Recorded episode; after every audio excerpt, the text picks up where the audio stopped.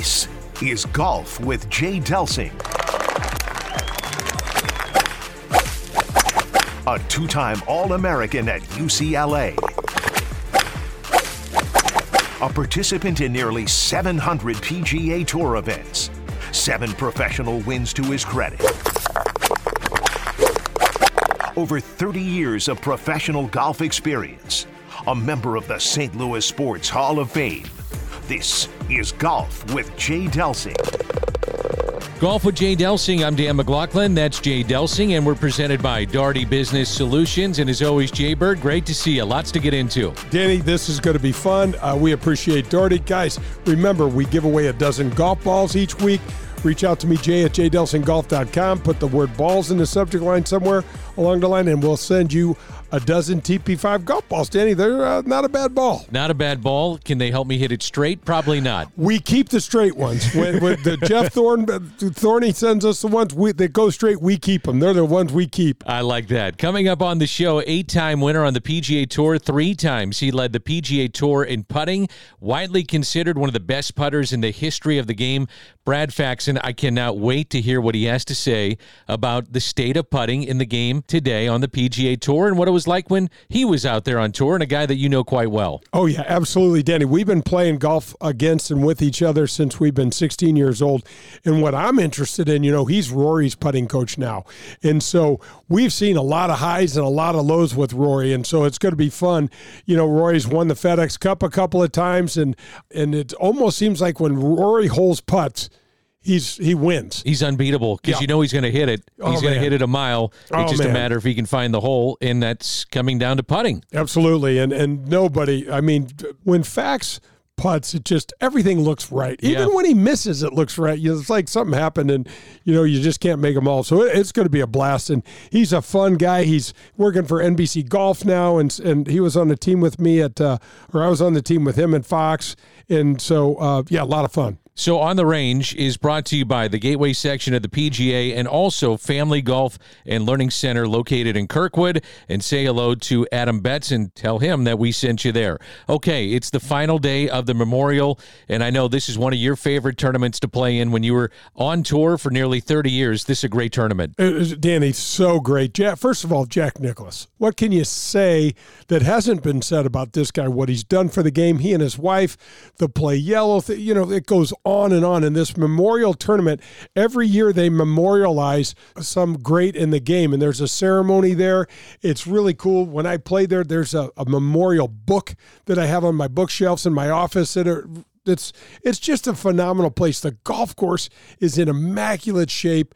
It's fun to play. It's super challenging, and um, man, there's been drama from the time that Tiger Woods hold that shot long and right of the 16th green with all that water there to Justin Thomas being in a playoff with with somebody, both of them holding super long putts. Was maybe it's Patrick Cantlay, but lots of drama, lots of fun you have met many times Jack Nicklaus. I had the opportunity to interview him. It's one of my favorite interviews I've ever had in sports. I don't care what sport you're talking about. It was just incredible to visit with Jack Nicklaus. So I'm, I'm curious when you met him the first time, what was that like? And what was it like to play with him too? Intimidating just because I'm like, I'm standing in the presence of greatness. You know what I mean? Just remember watching him as a little boy on this little 12 inch black and white rabbit eared TV, you know, and watching him hit that one iron out at Pebble Beach and hitting the flag stick on 17.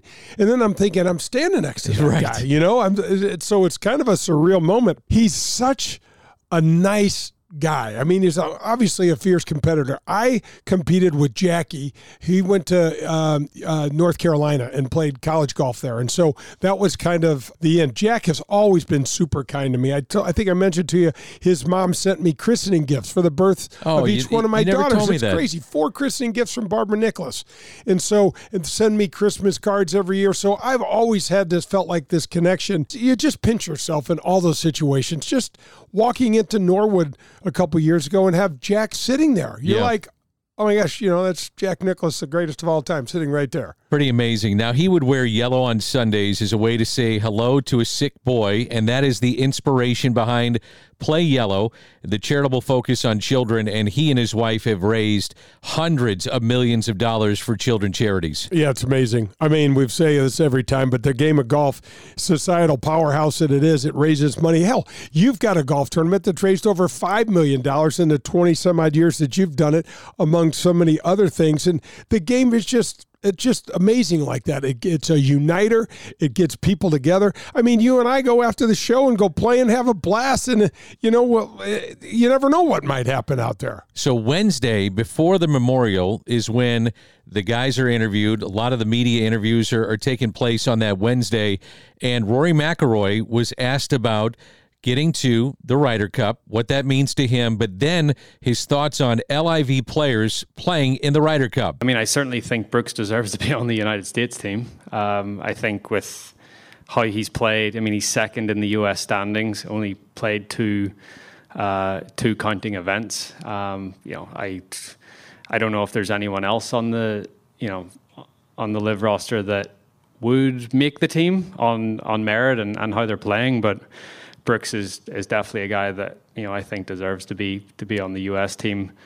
But I have different feelings about the about the European team and the other side, and and sort of how that has all transpired. And yeah, I don't think any of those guys should should be um, a part of the European team. Very interesting from one of the the faces now, the PGA Tour, Rory McIlroy.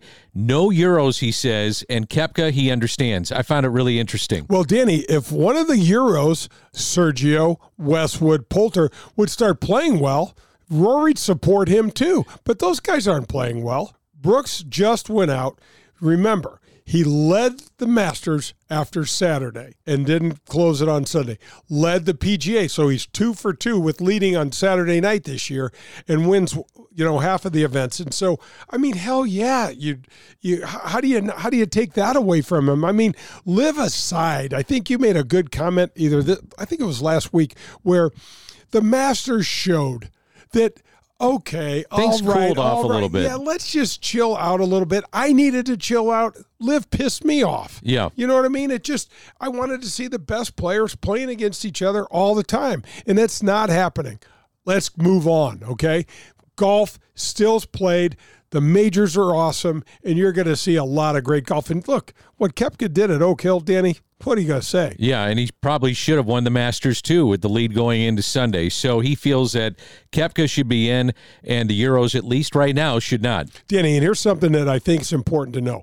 One of the real reasons that Koepka jumped to LIV was because of the two knee surgeries. And he, if you watch that Netflix series Full Swing, he is a shell of himself Yes. because he was feeling lousy physically. His game was in a shambles, and he took the money because I don't think he had confidence that his body was going to hold up. This past week, we'll wrap up the first segment here with Fred Biondi. Florida Gator wins the NCAA championship. He shoots a three under 67, erased a five shot deficit. What's interesting about him, he didn't really emerge on the scene until his junior year.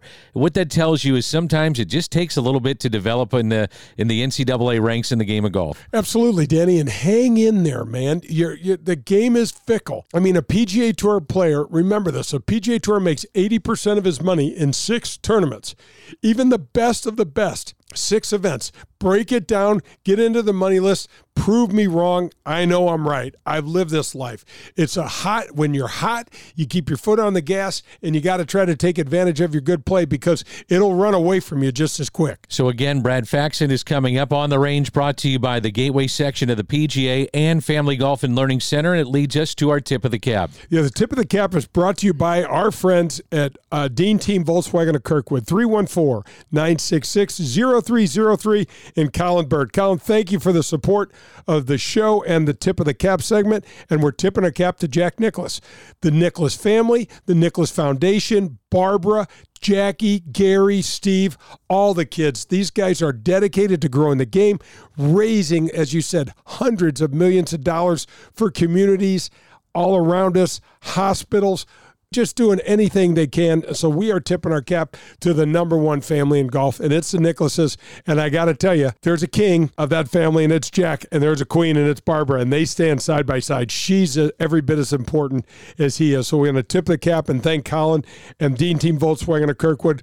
And if you need me to introduce you to Colin, just reach out to me, Jay at jdelsinggolf.com, and I'll personally introduce you. Colin will hook you up with a vehicle. That's Jay Delsing. I'm Dan McLaughlin. This is Golf with Jay Delsing, presented by Daugherty Business Solutions. And up next, we visit with Brad Faxon. That was On the Range with Jay Delsing. For news on the latest golf equipment, tips, and to ask Jay a question, log on to jdelsinggolf.com. Coming up, it's the front nine on Golf with Jay Delsing. Daugherty Business Solutions, the title sponsor of the Golf with Jay Delsing show, is a leader in our community in so many areas. Do they have over 2,500 teammates in over 30 states and three countries? Yes, they do. Are they the largest IT consulting firm in our area? Yes, they are. Are they the largest software developer in the St. Louis region? Of course they are. But here are a few other important things to know about Daugherty Business Solutions. They are the presenting sponsor of the Ascension Charity Classic. They are the presenting sponsor, and we're the first presenting sponsor of the Advocate Professional Golfers event at Glen Echo that will be held there this year as well. They are also the founders of Access Point. This is a community game changer. It builds diversity in the IT workforce. Hundreds of mostly African American women are getting fifty to sixty thousand dollar a year jobs right out of high school. That's right, right out of high school. Ron Daugherty, company founder, chaired the 2023 Heart Ball this year. It supported the local American Heart Association chapters and raised over $600,000 in one evening. These are more examples of the many things that Daugherty Business Solutions does in our community. The Legends of Golf return to St. Louis in 2023. You won't want to miss one of the strongest fields in golf. Ernie Els, Steve Stricker, Bernhard Langer, John Daly, and many more when they compete for the 2023 Ascension Charity Classic title September 5th through the 10th at historic Norwood Hills Country Club. All proceeds benefit area charities. Together, we were able to donate over $1 million to those most in need last year. Visit ascensioncharityclassic.com. The official vehicle provider of the Golf with Jay Delsing show is the Dean Team. The Dean Team Volkswagen of Kirkwood. They provide me, Pearlie, and our families with all of our cars. The reason we went with the Dean Team is because we could trust them. We knew at the Dean Team they were going to take care of us, and they have. They made the entire car buying experience so simple. It was more than just simply selling us a vehicle. The Dean team made our car buying experience seamless and enjoyable throughout that entire process. The Dean team has the complete car buying steps done before you head into their showroom. They're ready to answer all your questions and set your mind at ease when buying a vehicle. At the Dean team, they offer new, pre owned, and all the services included with your Dean team purchase. When you're with the Dean team, they become lifelong friends. The Dean Team Volkswagen of Kirkwood, located at Manchester Road in Kirkwood. The Dean Team. Family Golf and Learning Center. No matter your age or skill level, Family Golf and Learning Center, located in Kirkwood, has something for you. They've got it all PGA and LPGA instruction, double decker driving range, par 3 golf course, Trackman simulators, a large short game green design to help you with all your shots around the green, bunkers, rough, and Zoysia fairway pitching. And now open the Tahoma Bermuda Grass Tees, the best turf to hit from in St. Louis. It's all at Family Golf and Learning Center. To schedule a lesson or to find out more, visit FamilyGolfOnline.com. That's FamilyGolfOnline.com. Family Golf and Learning Center. We make St. Louis better at golf.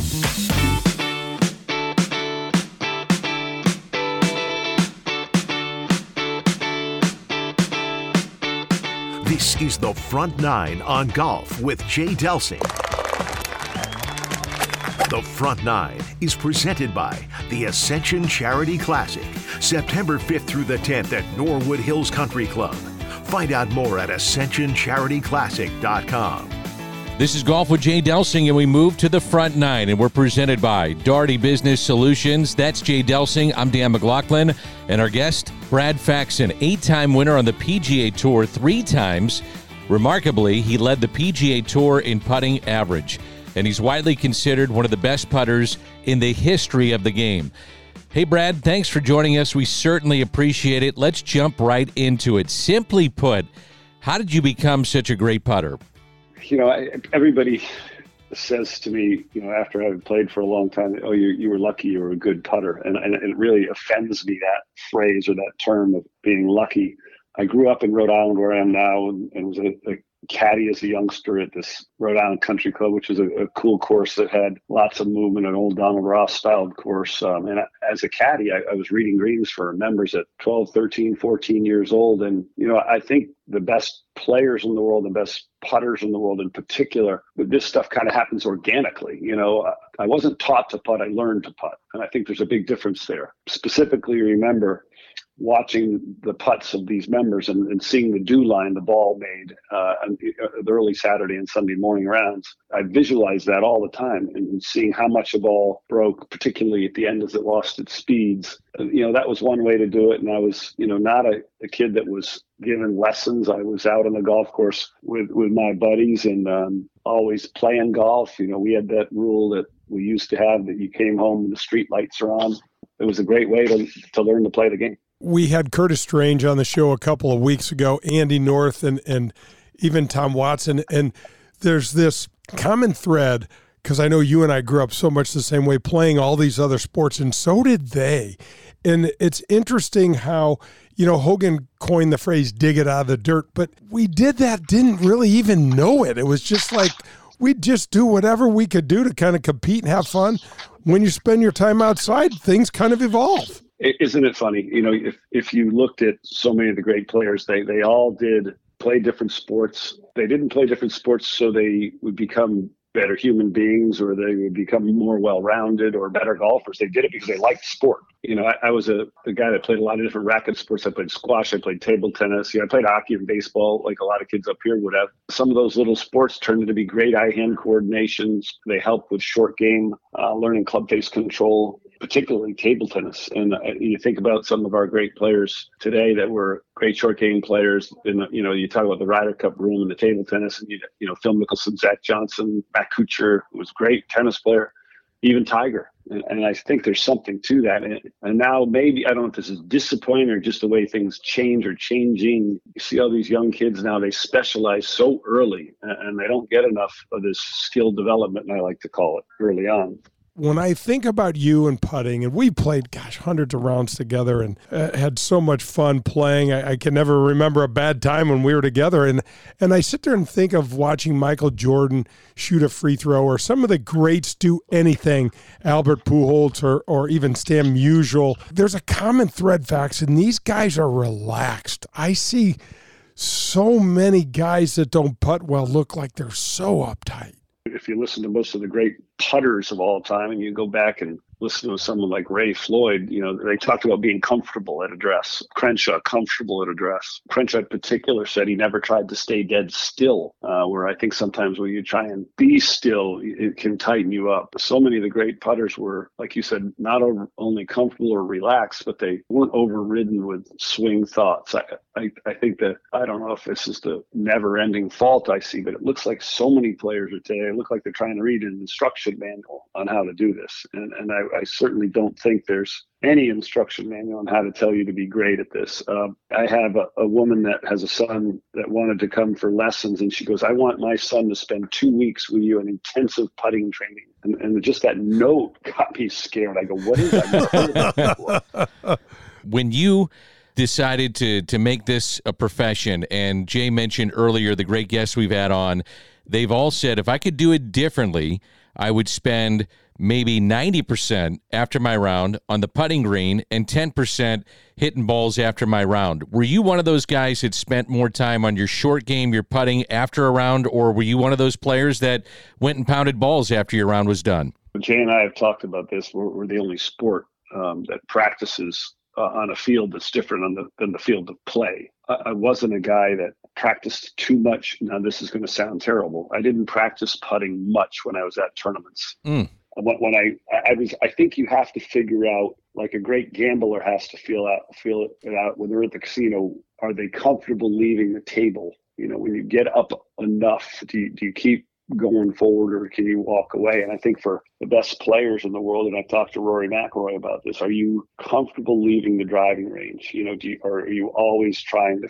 figure something out? And that's when I think when players get in trouble. And when you're always trying to solve the riddle, I think you're never complacent. You're you're always trying to search. And that search mode's not it can be a very dangerous thing at times. You mentioned Ben Crenshaw. Was he one of your your biggest influences in terms of learning how to putt because of the things that he talked about with you. Did you apply that, and was he one of your your big influences in that regard of the game? He was a huge influence, and I'll tell you how. In in the late '80s, he had already won his first Masters.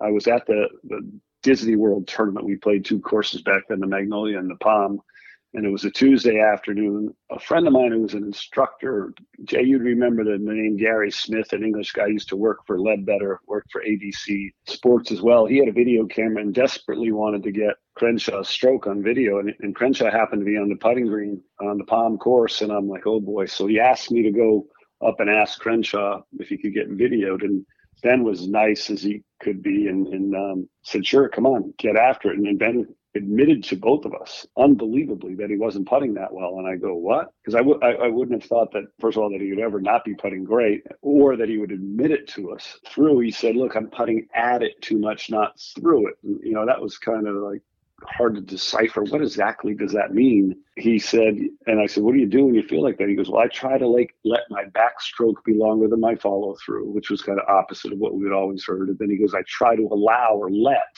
my head and my knees move when i putt. And then i think gary smith dropped the camera at the time.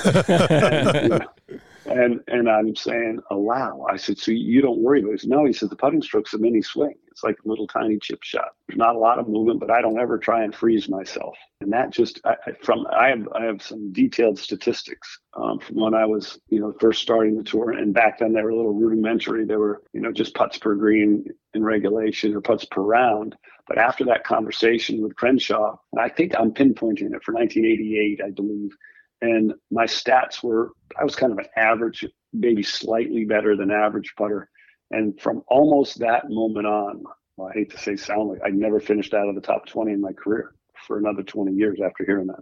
Jaybird three times he led the PGA Tour in putting average. So pretty oh, good yeah. putter oh, right the, now. Absolutely, and you know what's interesting? Fax: the PGA Tour's got some some places that can be real pitfalls for certain personality types. I know that if I hung out on the range too long or on the putting green too long, it didn't do me any good. And when I got myself out on the golf course, I was much better off. I was more kind of in the creative mode. I liked putting balls in the left rough and seeing if I could hook something around a tree and things like that. What do you think about that? I love that. I, I, would say that I was always a player that was much better on the course than on the range. Even the week of the Masters, I would love to go out and I, I'd be happier playing 18 or 27 holes a day than to just sit on the range and just beat balls and think about my golf swing. Um, I thought it was much easier to be more creative on the golf course to see the shots you would see in the tournaments. And, and that was really good for me. When, when I started looking at swings on video, uh, that was a warning sign or a danger sign, uh, especially. You know, I, I wouldn't say that my way was the right way. It wasn't the right way for uh, Justin Rose or maybe a Viktor Hovland. I, I can see lots of players doing it different styles, but you have to find your way and you have to be happy with your way. So, were there times though, Brad, that you had drills that you said, I'm going to do this every day? There, and you mentioned being on the course is maybe being the best way to do this to get creative, but there's always drills that you hear about, especially from the pros. Were there drills that you were specific with and you said, I've got to do this daily as part of my routine? You know, I, I don't even like to use the word, I hate to say this, I, I don't like to use the word drills. Just the, the, connotation of the word drill is something that makes me feel like I'm in a dentist's chair tightening up. And, you know, you know I, I kind of like uh, games or exercises. I, I don't know, you know, I did things early on like hit 100 putts in a row from three feet or four feet. It seems like nobody does that anymore. They, they have all kinds of different gadgets out there they're trying to work with, them. the importance of start line becomes critical to so many of them. And we didn't have any of those devices or gadgets. We, you know, we got very early on, we started maybe seeing chalk lines or little kind of boards that you could put the heel of your putter on. I think most of the stuff was really learning to do stuff on your own. And, and your, your question is there stuff that I had to do every day?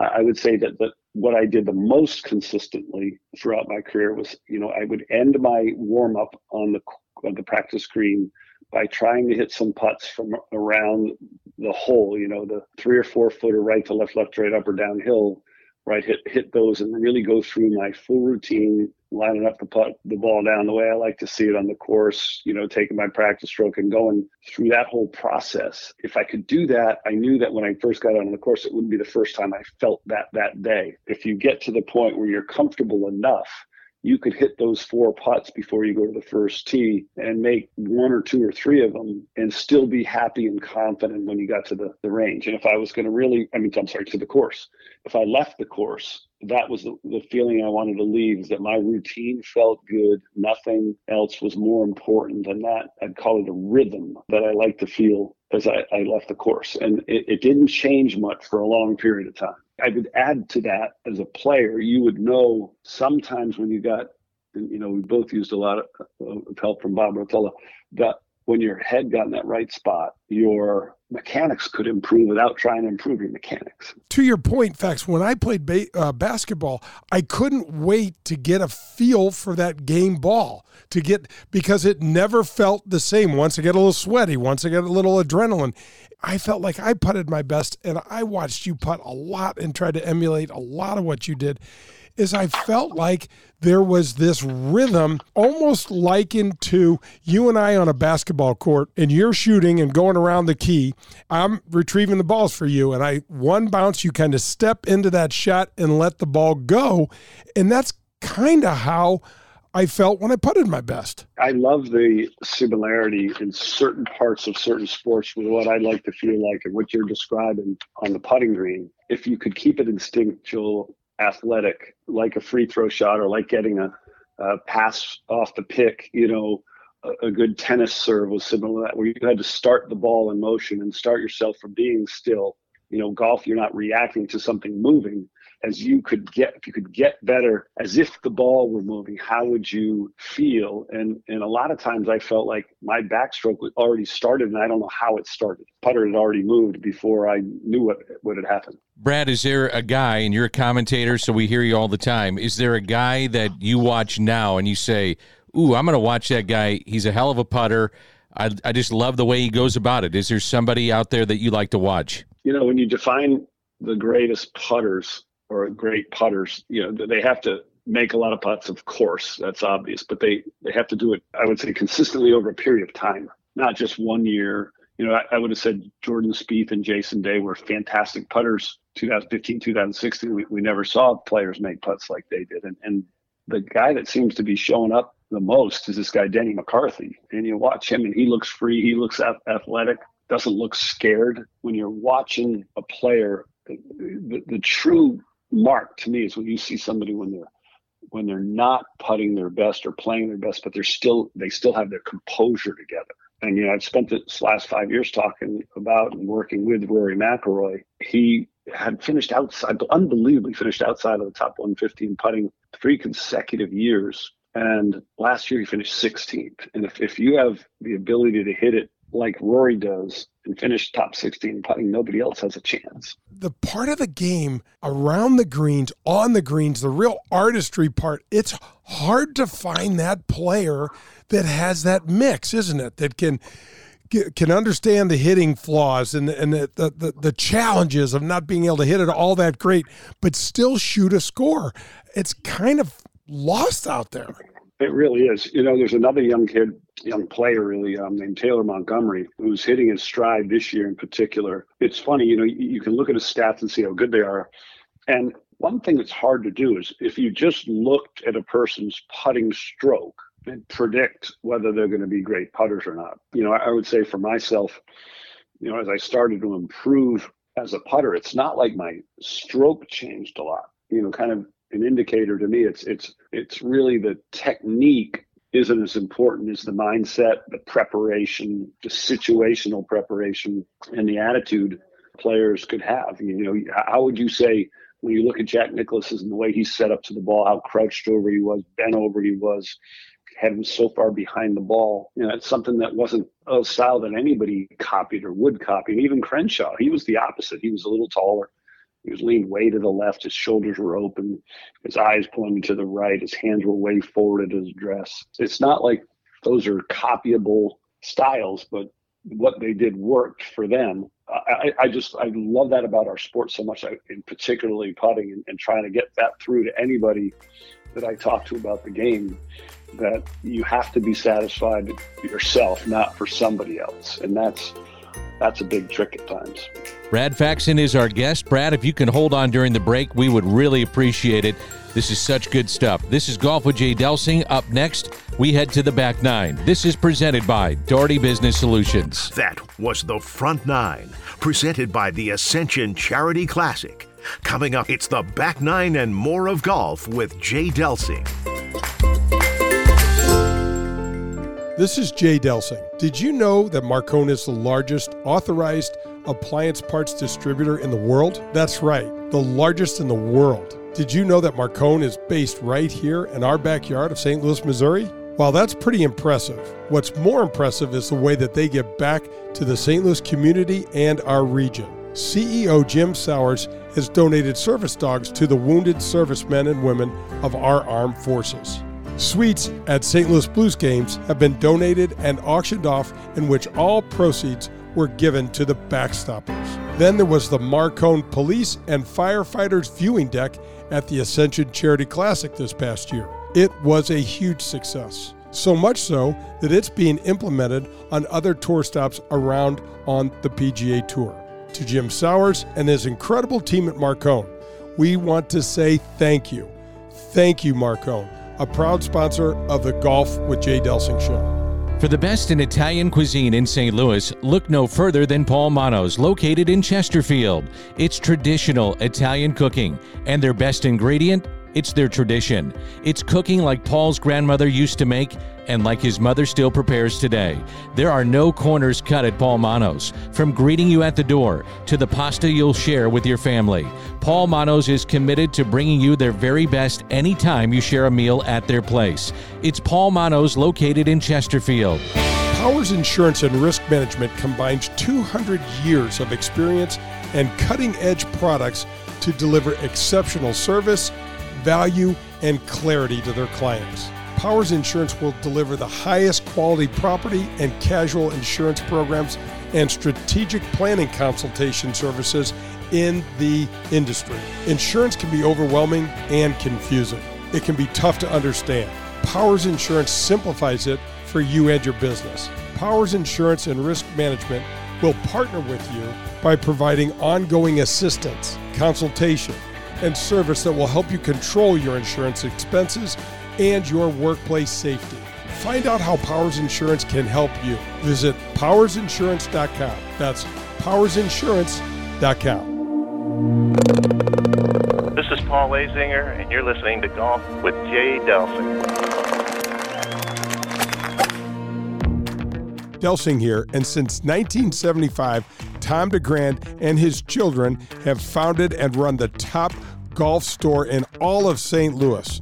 It's located on South Brentwood. The, DeGrandts and Pro Am Golf Centers have been helping all of St. Louis play better golf through better equipment, lessons on the indoor simulators, and by getting you fitted using the state of the art technology. Call 314 647 8054 and set up your personal fitting with CJ. He's the best, and he will help you find the right equipment that's perfect for your game. For nearly 50 years, St. Louis has trusted their games to Pro Am Golf. Don't you think it's time to take your game to the next level? Call 314 647 8054 or visit them on the web at proamgolfusa.com. It's Pro Am Golf.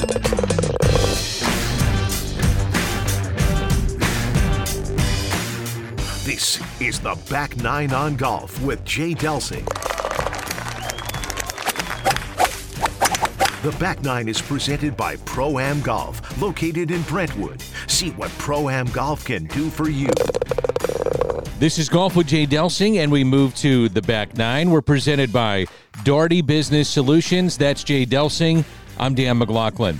Brad Faxon is our guest. Three times he led the PGA Tour in putting average, eight time winner on the PGA Tour, and he's been kind enough to hold on through the break. Now, Brad, you mentioned working with Rory. You're also doing some TV work for the PGA Tour.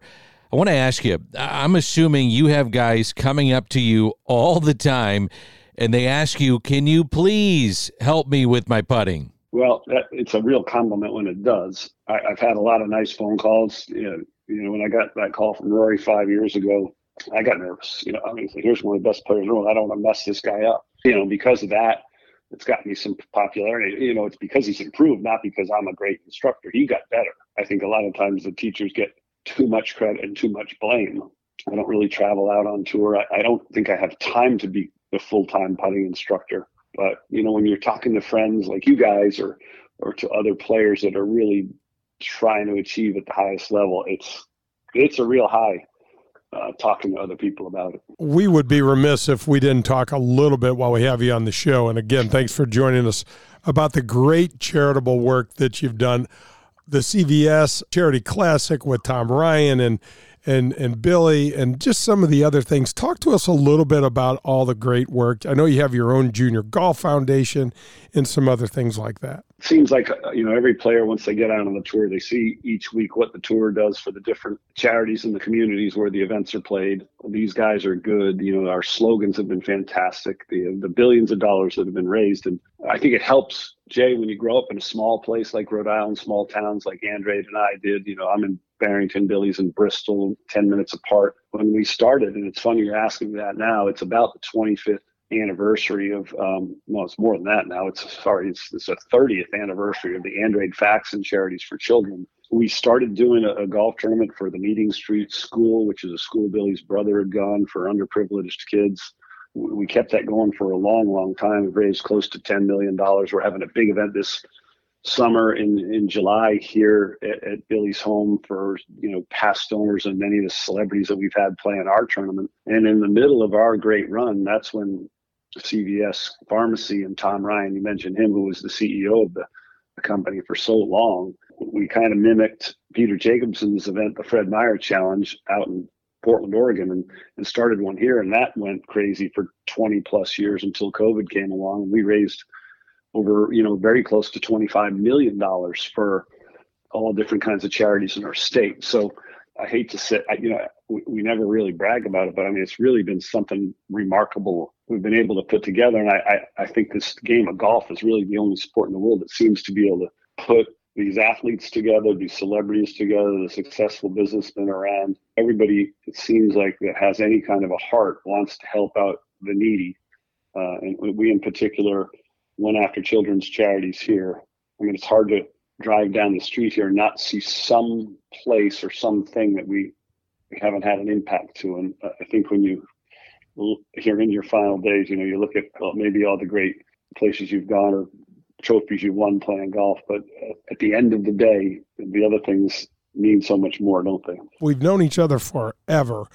And to think about how fortunate we are and how this game that we both love and had no idea it was going to be such a charitable powerhouse. I mean, you talk about the PGA Tour raising billions of dollars, the work that you've done in Rhode Island and and in Florida and other places, tens of millions of dollars and it didn't have to go this way. I mean, I had no idea when we got our cards. I think you got yours in 83. I think I got mine in 84 and had no idea that we'll be sitting here talking to one another too many years past thinking, look at some of the cool stuff that's happened. I, I think the great thing is we didn't really try to plan any of that, Jay, did we? I mean, it just kind of happened. You travel this journey and, you know, you meet a, a, successful businessman. You have, we got lucky that CVS was one of the top 10 Fortune companies and just happens to be in Rhode Island. It was an avenue to raise money, to, to have fun, really. It was a good way for them to continue to do business with the, the suppliers at CVS. It, it was just something we never really, I don't know, we didn't,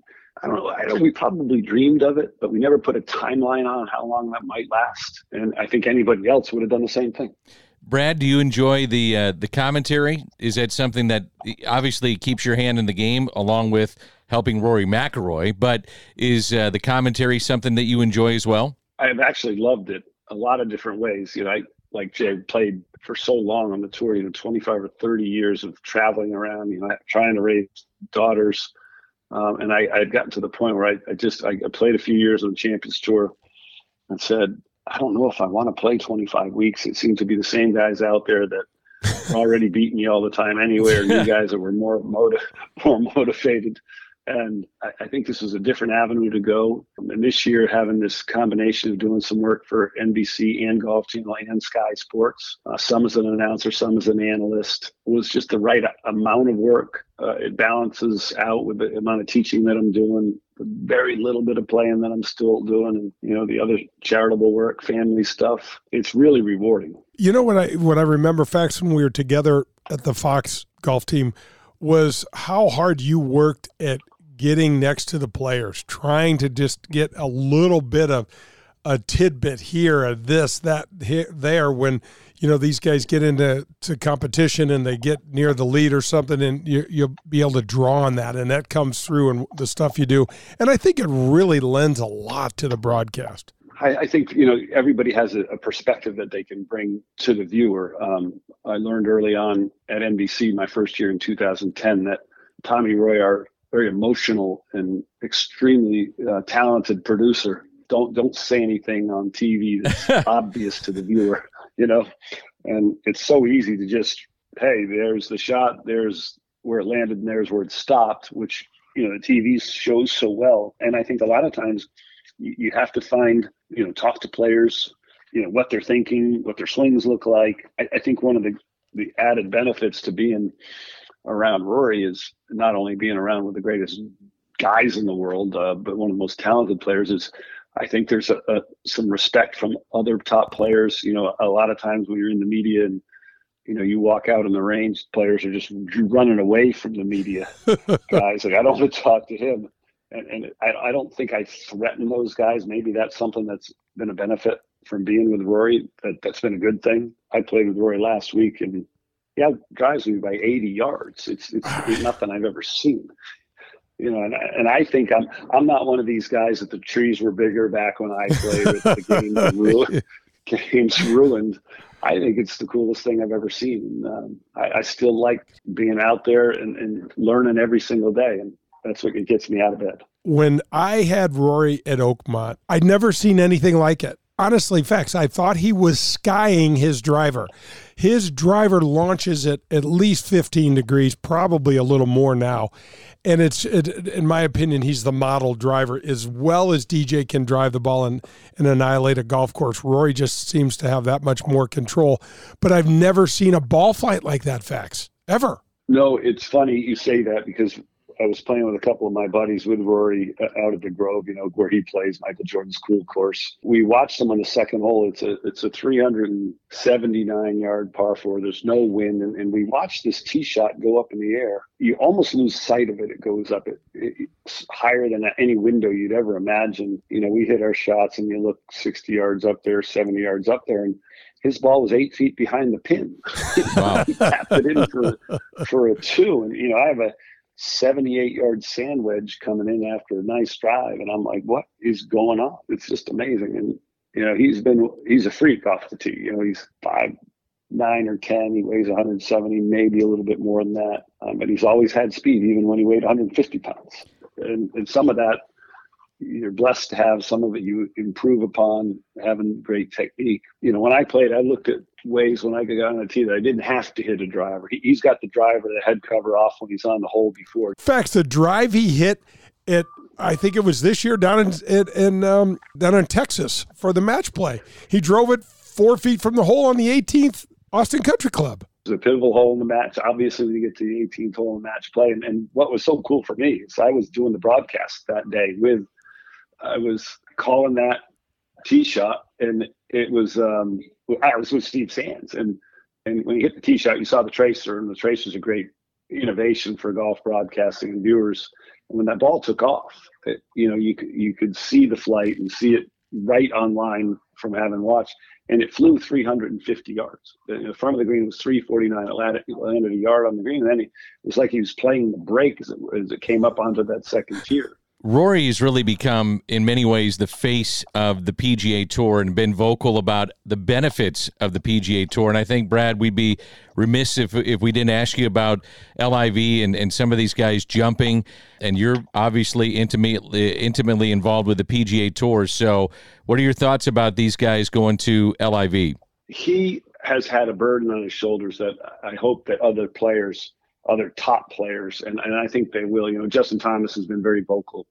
Um, I hope I uh, hope that Jon Rahm steps up, Scotty Scheffler, so that Rory doesn't have to be the only one doing this. I mean, the PGA Tour's response to this LIV Golf Tour is, has been remarkable. What what the tour's put together so quickly for these players, and you, you see these leaderboards at these elevated events is it's nothing like we've ever seen before, except for major championships. And and I I think if there was some way we could start this all over again, I would I would hope that the Saudis would have said, "Hey, look, we have a lot of money. We want to get involved in the game." But it always seemed to me that it wanted to be more of a, a hostile takeover. It didn't seem that they were trying to work friendly with us. And you know, I, I would say if you went back to Greg Norman's idea back in the early '90s at the Shark Shootout, I believe it was 1994 you know, he, he had an idea to try and do some of these events, uh, seven of them. I was in the room there, and Arnold was there, Jack was there, Nick Price's best friend was there, and I'll never forget that day and how none of the players wanted to do it unless it had the blessing of Tim Finchem, the new commissioner at the PGA Tour. And um, you know, Greg kind of walked away, and the next morning the paper said Norman announces world golf idea, and players unanimously agree. And I'm like, unanimously? They unanimously disagreed. And I think he's had this vendetta against the tour for a long time. You know, he found this backing, and, and some of the players that are on the LIV tour have said to some friends of mine uh, that they play with that they're not sure whether there's going to be no LIV golf next year, if they're going to triple down and put another billion dollars into it. So it's interesting. It's really, really interesting. So appreciate your time. So appreciate the insights. Love listening to you. Love having you on the show, man.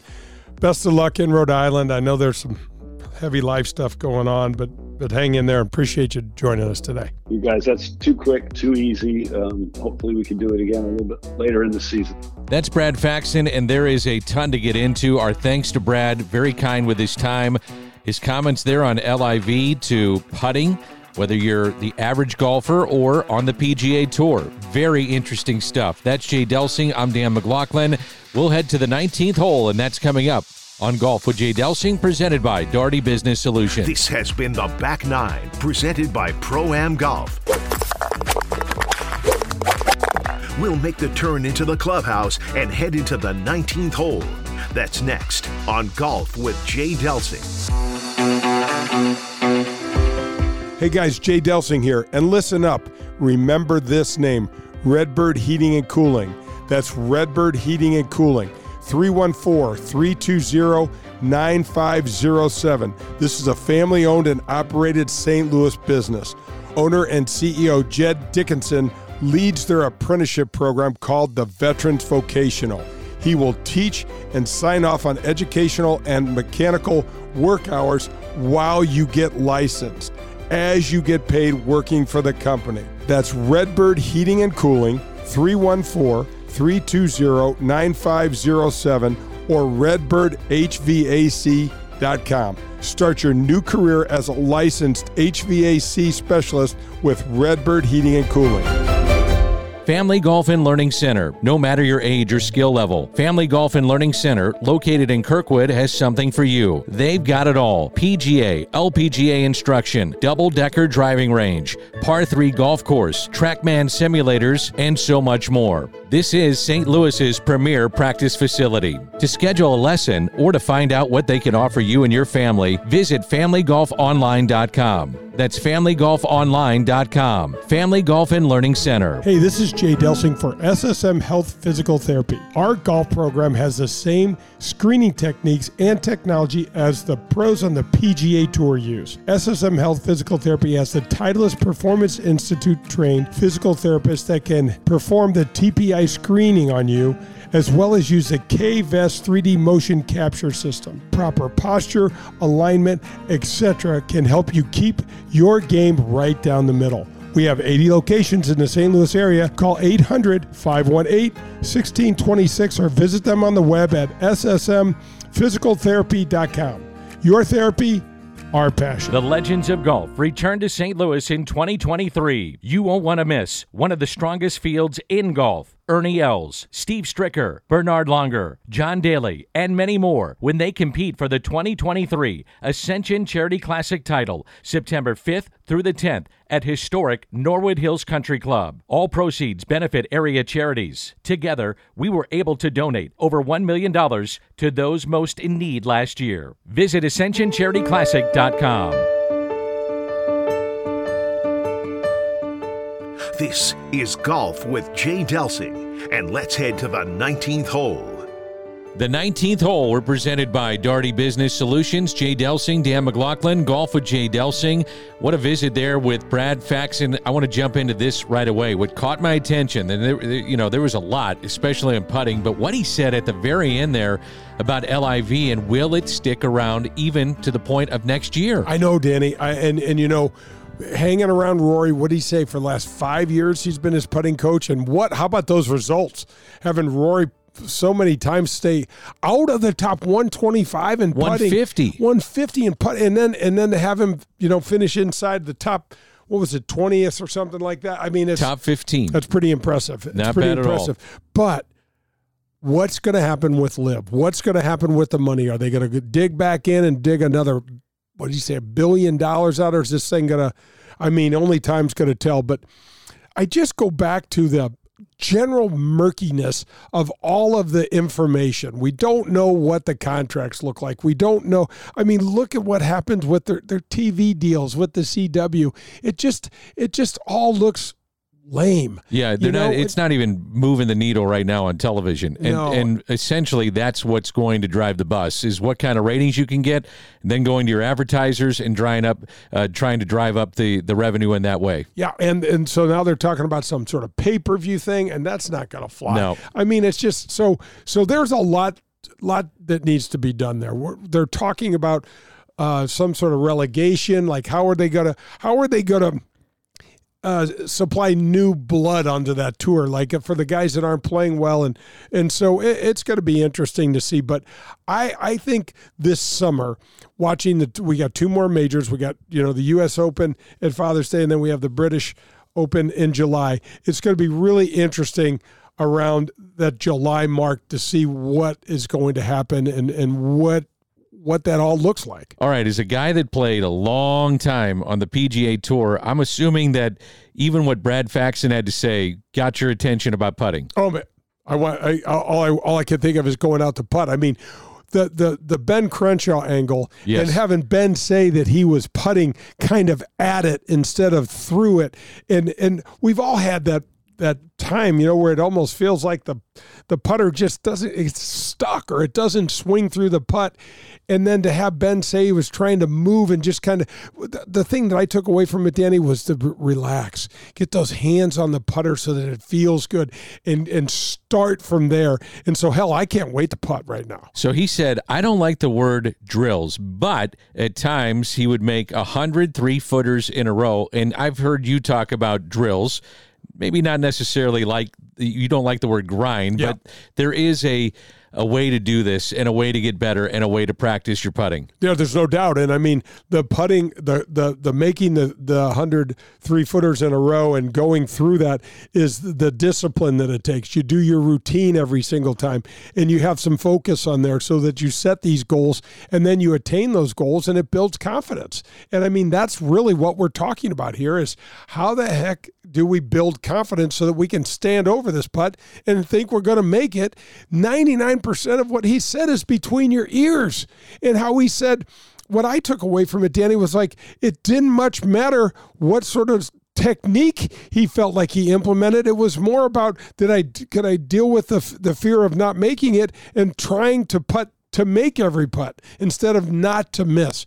Huge distinction. There's a lot of golfers obviously listening to our show, and you still teach. Give us quickly some drills that you implement with your, whether it's a young player, older player, doesn't matter. What are some of the things that you do with putting? Okay, so for a long putt, one of the my favorite drills is to go through your routine and right before you get ready to strike a putt, and this has to be from 30 feet or beyond is look at the hole and just stroke and then because when you take your eyes off the ball first of all it's alarming. Second of all all you have to senses wise is the feel of the ball and the putter connection. And so it, it gets you plugged into that. And it also lets you know that you don't have to be looking at the ball to hit good putts. I mean think about this danny.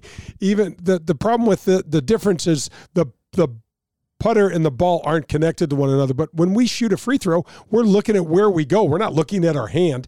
And when we, you know, so that's one of the one of the differences there. And then I like for amateurs, I've said this before, but I love the clock drill from two feet, from three feet, and from four feet. You take four balls around the hole symmetrically around the hole and you putt from two feet and you hole all all four two footers and then you go from three feet and you hole all three all four three footers and then you go from four feet and hole, hole all four of those.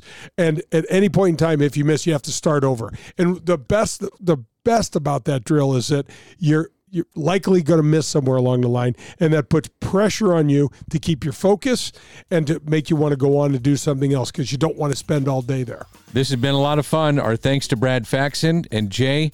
Uh, I'm going to re-listen to that interview because I, I got to take in some of those things, and I, I love the mental aspect of what he was talking about putting, the mental side of it. Danny, that's that's the key.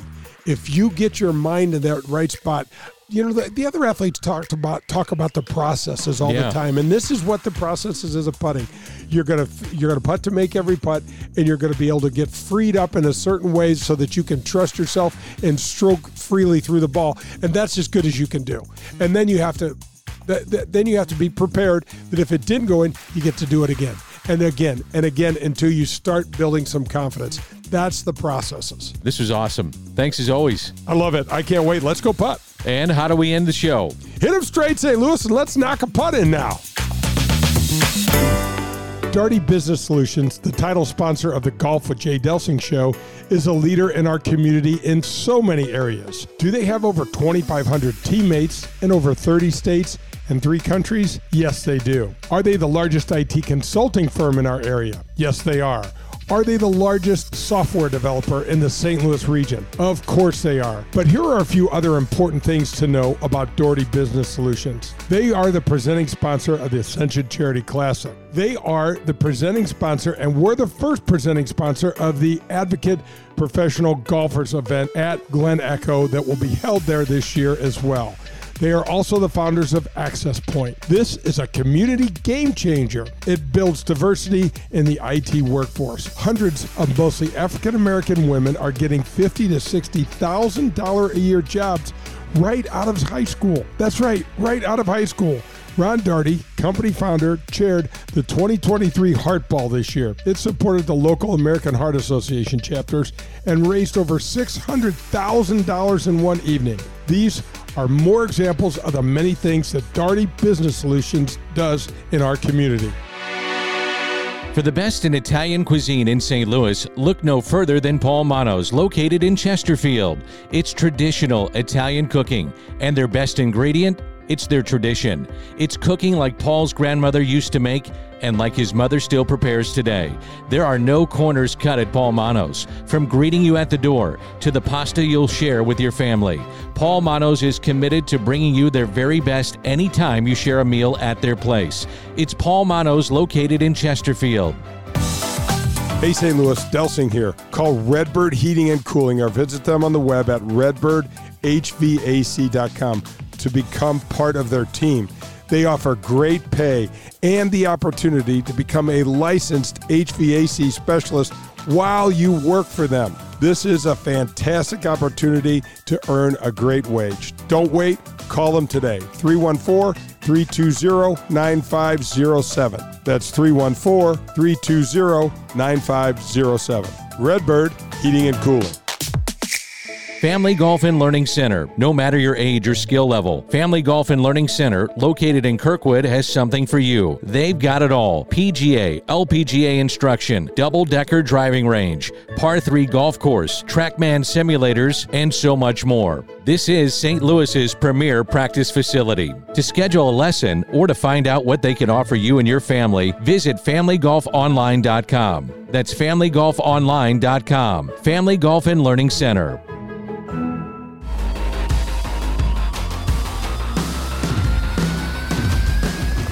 Hey, Jay Delsing here, and I'm privileged to have Daugherty Business Solutions as the title sponsor for the Golf with Jay Delsing show.